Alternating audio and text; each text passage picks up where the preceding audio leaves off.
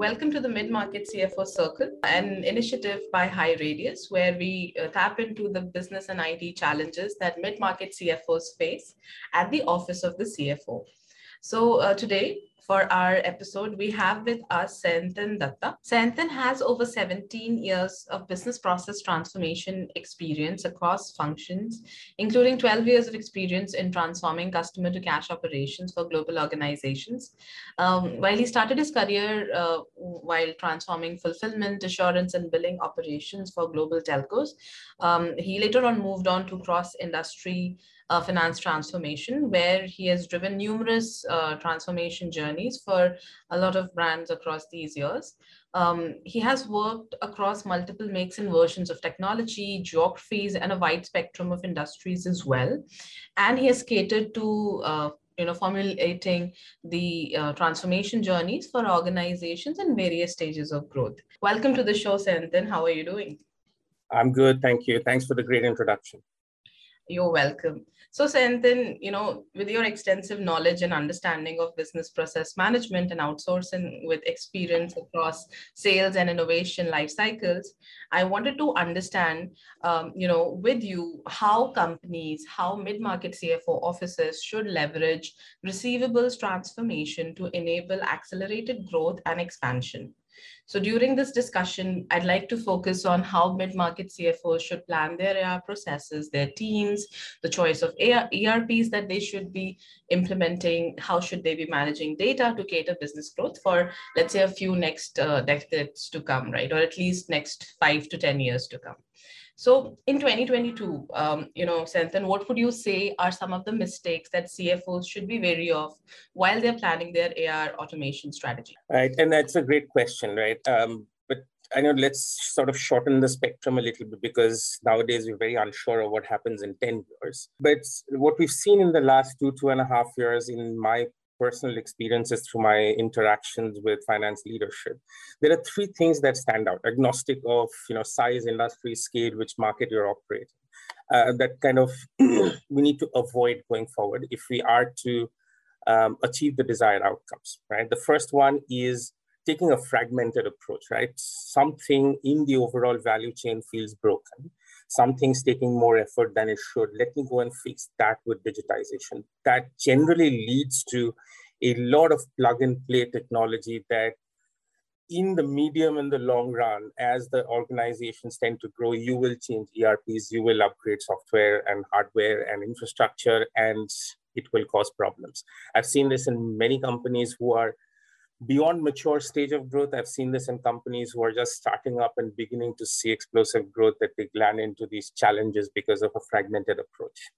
The second most important thing that we should not ignore is data right?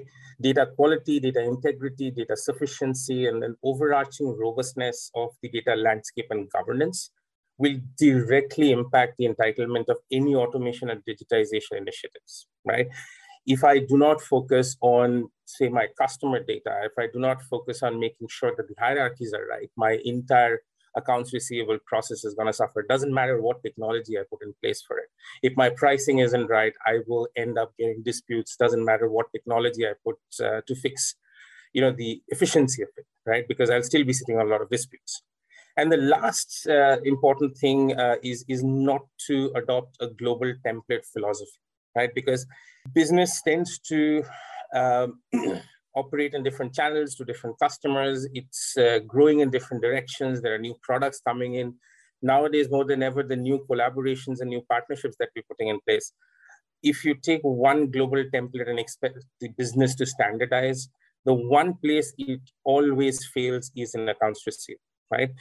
Um, so we need to be able to design um, a solution that caters to all the variations of business. And sort of a corollary of all of this is our approach should not be technology driven, right? I should not be picking one platform, one ERP, one solution, and then trying and force fitting all my uh, data, my processes into that sort of template. this is the age of composable solutions, right? So may, the best answer may be in option B, option C. We can stitch together given the advances we've made in integration technologies. Uh, but let's focus on design, right? The design that needs to be driven by domain, design that needs to be driven by my data visions, and design that is led by process considerations.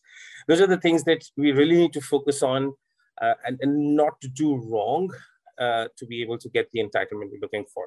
So, uh, Santan, help me understand one thing, right? So, even at HighRadius, we talk to a lot of CFOs, and some of the reasons why they uh, do not adopt a technology, for example, a software solution like HighRadius, is because they have insufficient data available, right?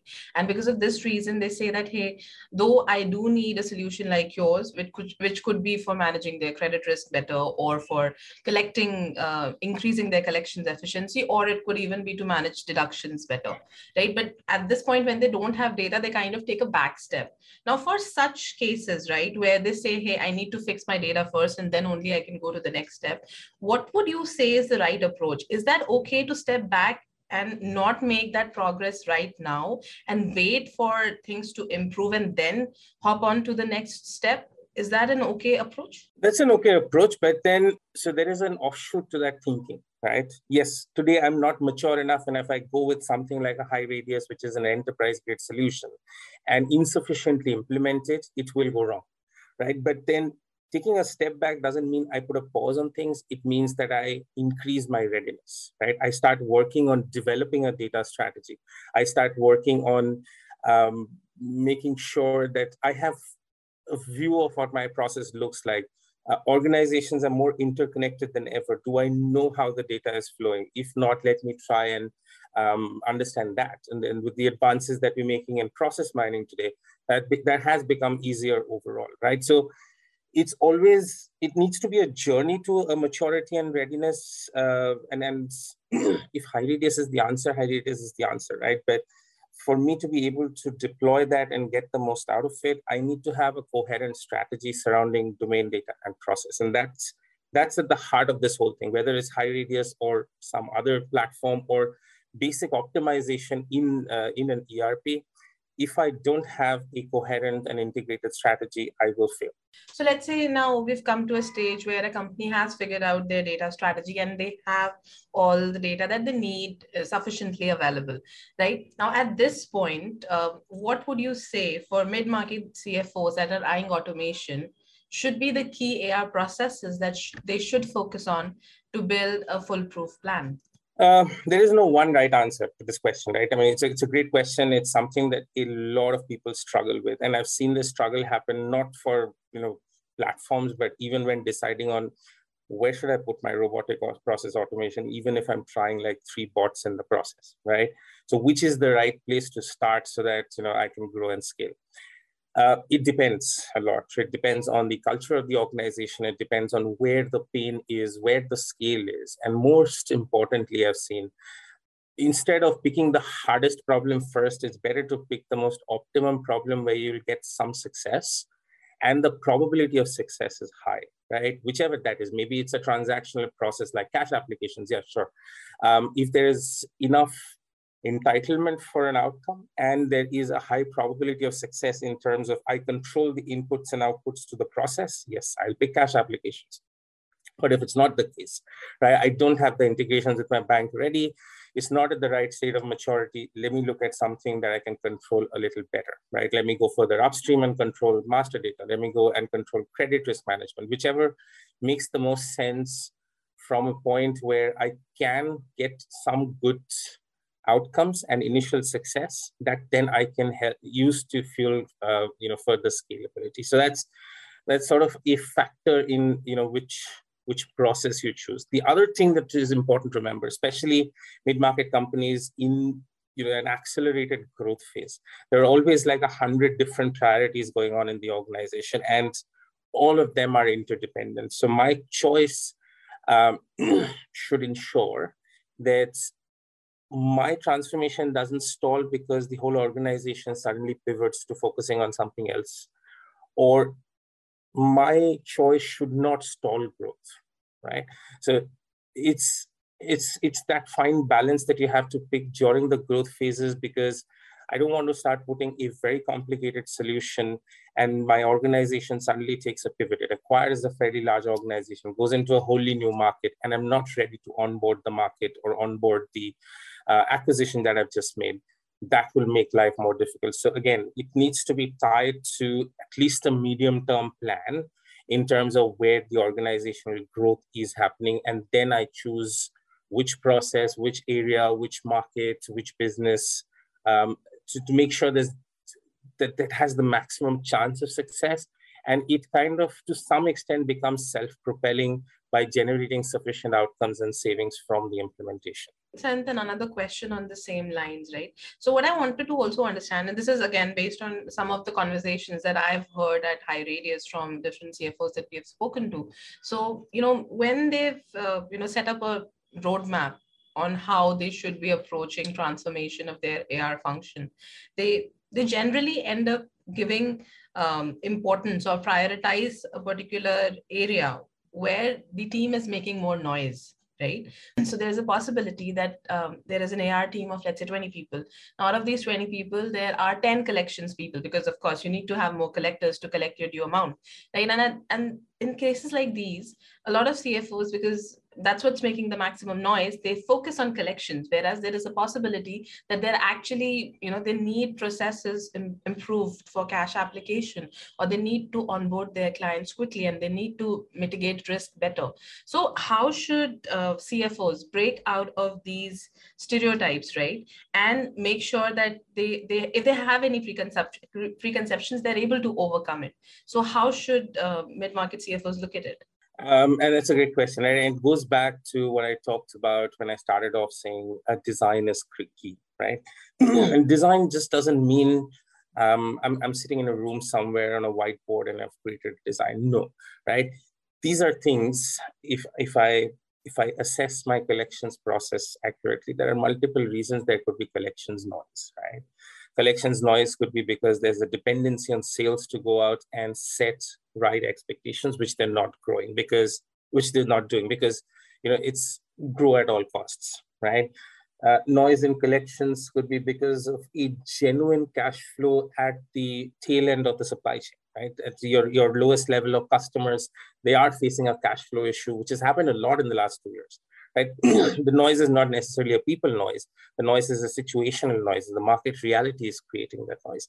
The noise could be, in some industry, this is very true. The noise could be because you just don't have a clean view of the ledger, right? Because like you correctly said, you're not doing your cash applications right. So therefore, a collector doesn't know what should be collected, and there that leads to a lot of noise. So for me to be able to figure that out, and for me to be able to design a solution to address the problem end to end in the value chain that starting collections noise could originate in master data and credit and disputes and cash applications in the upstream sales and marketing process in the order management process could be originating in supply chain could be just you know bad business environment.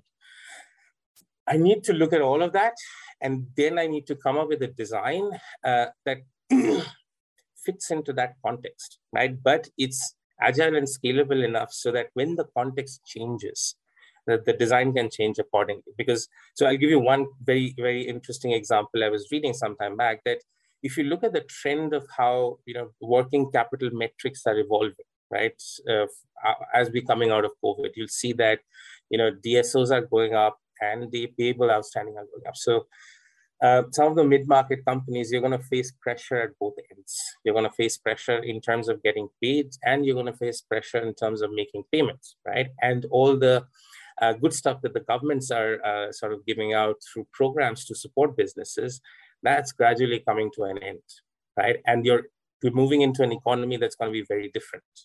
Um, not totally different, but significantly different with all the hyper personalization, uh, the consumerization of B2B that's happening. Credit risk management becomes very important. Now, credit risk management forever has been a control function, right? It, it's about, okay, an order has gone on hold. Let me take a look and see if I can extend some credit. Let me push it forward. But that is no longer going to be sufficient because uncertainty is nowadays almost always around the corner. It's either a variant or a political conflict or a geographical conflict.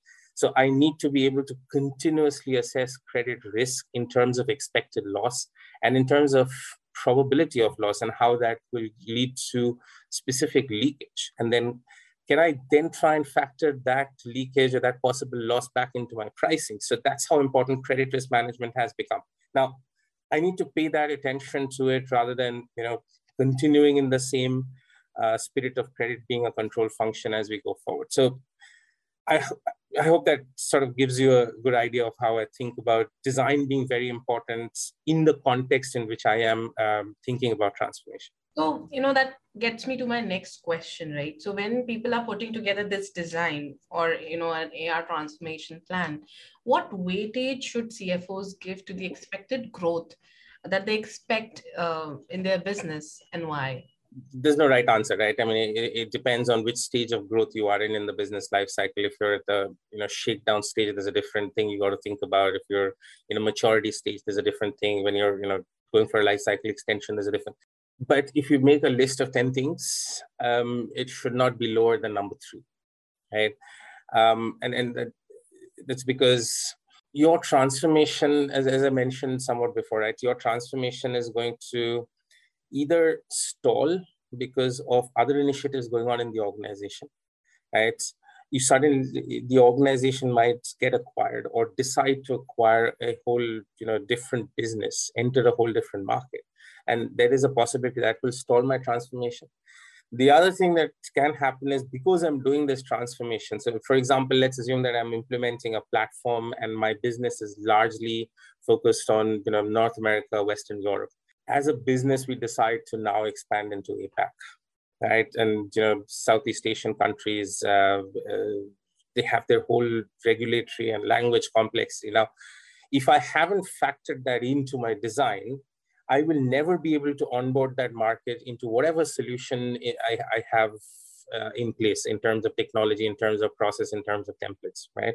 So factoring in that growth plan will ensure that my choice of solution, and remember, I'm saying my choice of solution, not technology, is agile enough, it's scalable enough, uh, there is enough speed to market to be able to onboard. Uh, it has adaptability the moment I add a new language, how soon can I onboard that market? How um, well can I adjust to the nuances of that language? Whether it's uh, written left to right, top to bottom, it, it, it, makes a lot of difference in transactional processes which depend on language-based input. In the Middle East, when you're getting bank statements which are not in English, if or remittance advices that are not in English, will my cash applications process stall? Or do I have translation engines enough to be able to extract data correctly? Right? So that's that's why the growth, uh, you know, the growth plan or the growth strategy is very very important and should never be lower than at least you know number three. I'd put it at number two. So, um, can you describe some of the dependencies which are growth averse that CFO's office have built in that they should move away from? So organizational dependencies generally tend to be the most problematic right? Uh, it, it, let me give you a, a very simple example. To be able to do my my invoice offset right? I am dependent on supply chain to send me my um, my proof of delivery or send me my returns information on time right? To be able to collect from a customer my uh, contract data which is sitting with customer service needs to be available to me. Otherwise i'm dependent on them. So data dependency is driven by organizational boundaries is a massive uh, growth averse and it's not really a cfo responsibility. It's how finance gets set up over time especially in you know high growth phases finance becomes an enterprise support function instead of a partner. And therefore you end up in this place where finance is basically responsible to do all the accounting and the rest of the organization is focused on growth now, it doesn't take very long for concerns of compliance, for concerns of working capital to catch up because selling no matter what eventually ends up in a, in, in, a, in a significant amount of mess that retroactively is very difficult to solve. So that's one very big dependency that needs to take care of. The other piece is a dependency on tribal knowledge, right? Um, I have a team of 10 people uh, for a, a, relatively small customer base in the space, uh, my collector really knows my customer, right? And, and the way they want their things happen, the frequency at which they want their account statements uh, being sent to them, when they want their reminders.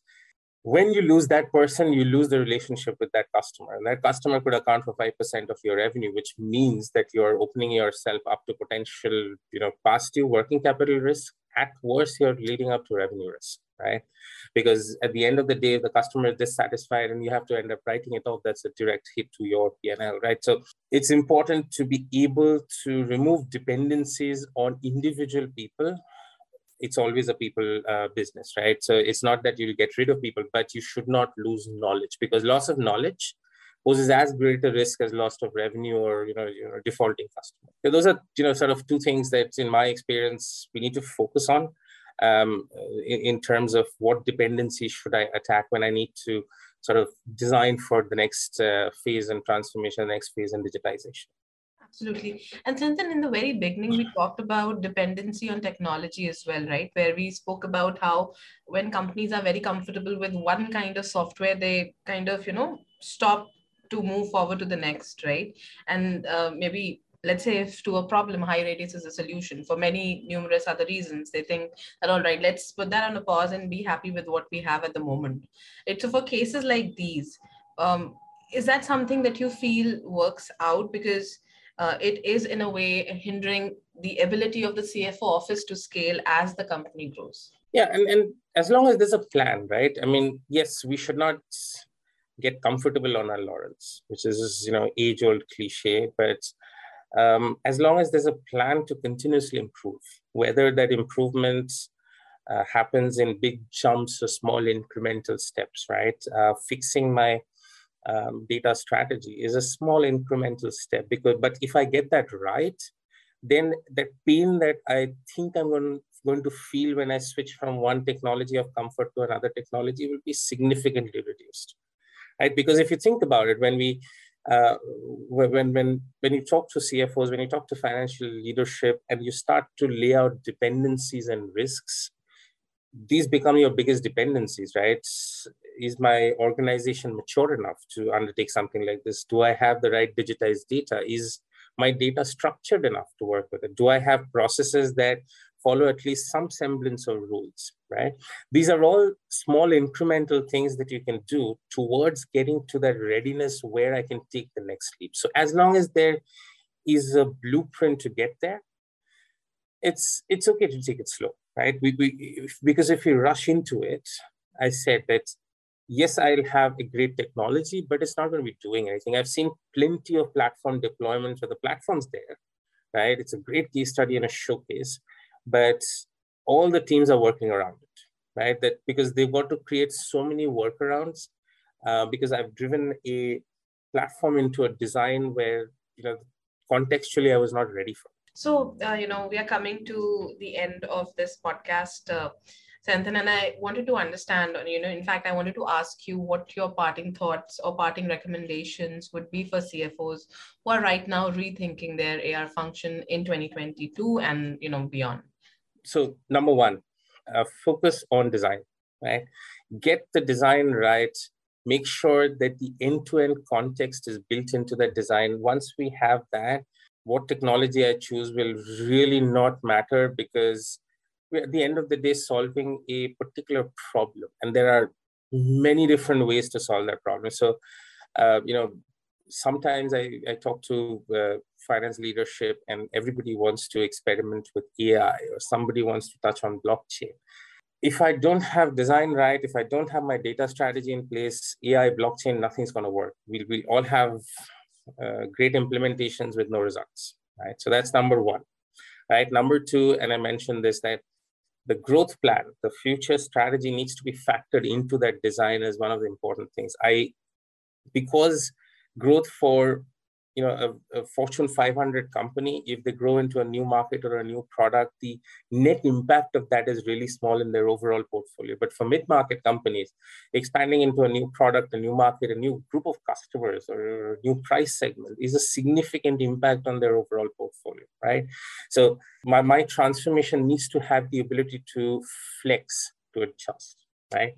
And the third is we need to pick the right business outcomes to measure success. Because it's accounts receivable doesn't mean day sales outstanding needs to be the most important metric. No it is the most important metric would be compliance. The most important metric would be you know revenue leakage. The most important metric uh, of success would really be customer experience is, is is have i been able to establish the relationship. Because at the end of the day if i've sent my invoice out to my customer at the right time in the right configuration with the right information i will get paid um, nine times out of ten right it's it depends on what outcome really matters to the business I'm in and to my customer. And we need to focus on making that the measure of success instead of just focusing on um, efficiency in you know headcount terms and the one thing that can be benchmarked against uh, the rest of the world. So those are my sort of you know three summary thoughts based on many success and failure stories that I've seen uh, in, in, in terms of driving transformation across organizations, uh, finance organizations. Absolutely. Thank you so much for taking time and sharing your expertise with us today. I'm sure that listeners are going to, you know, uh, get a lot of benefit from it. So thanks a lot. And uh, for our listeners out there, stay tuned. We'll be back with more episodes with experts such as them then in time to come.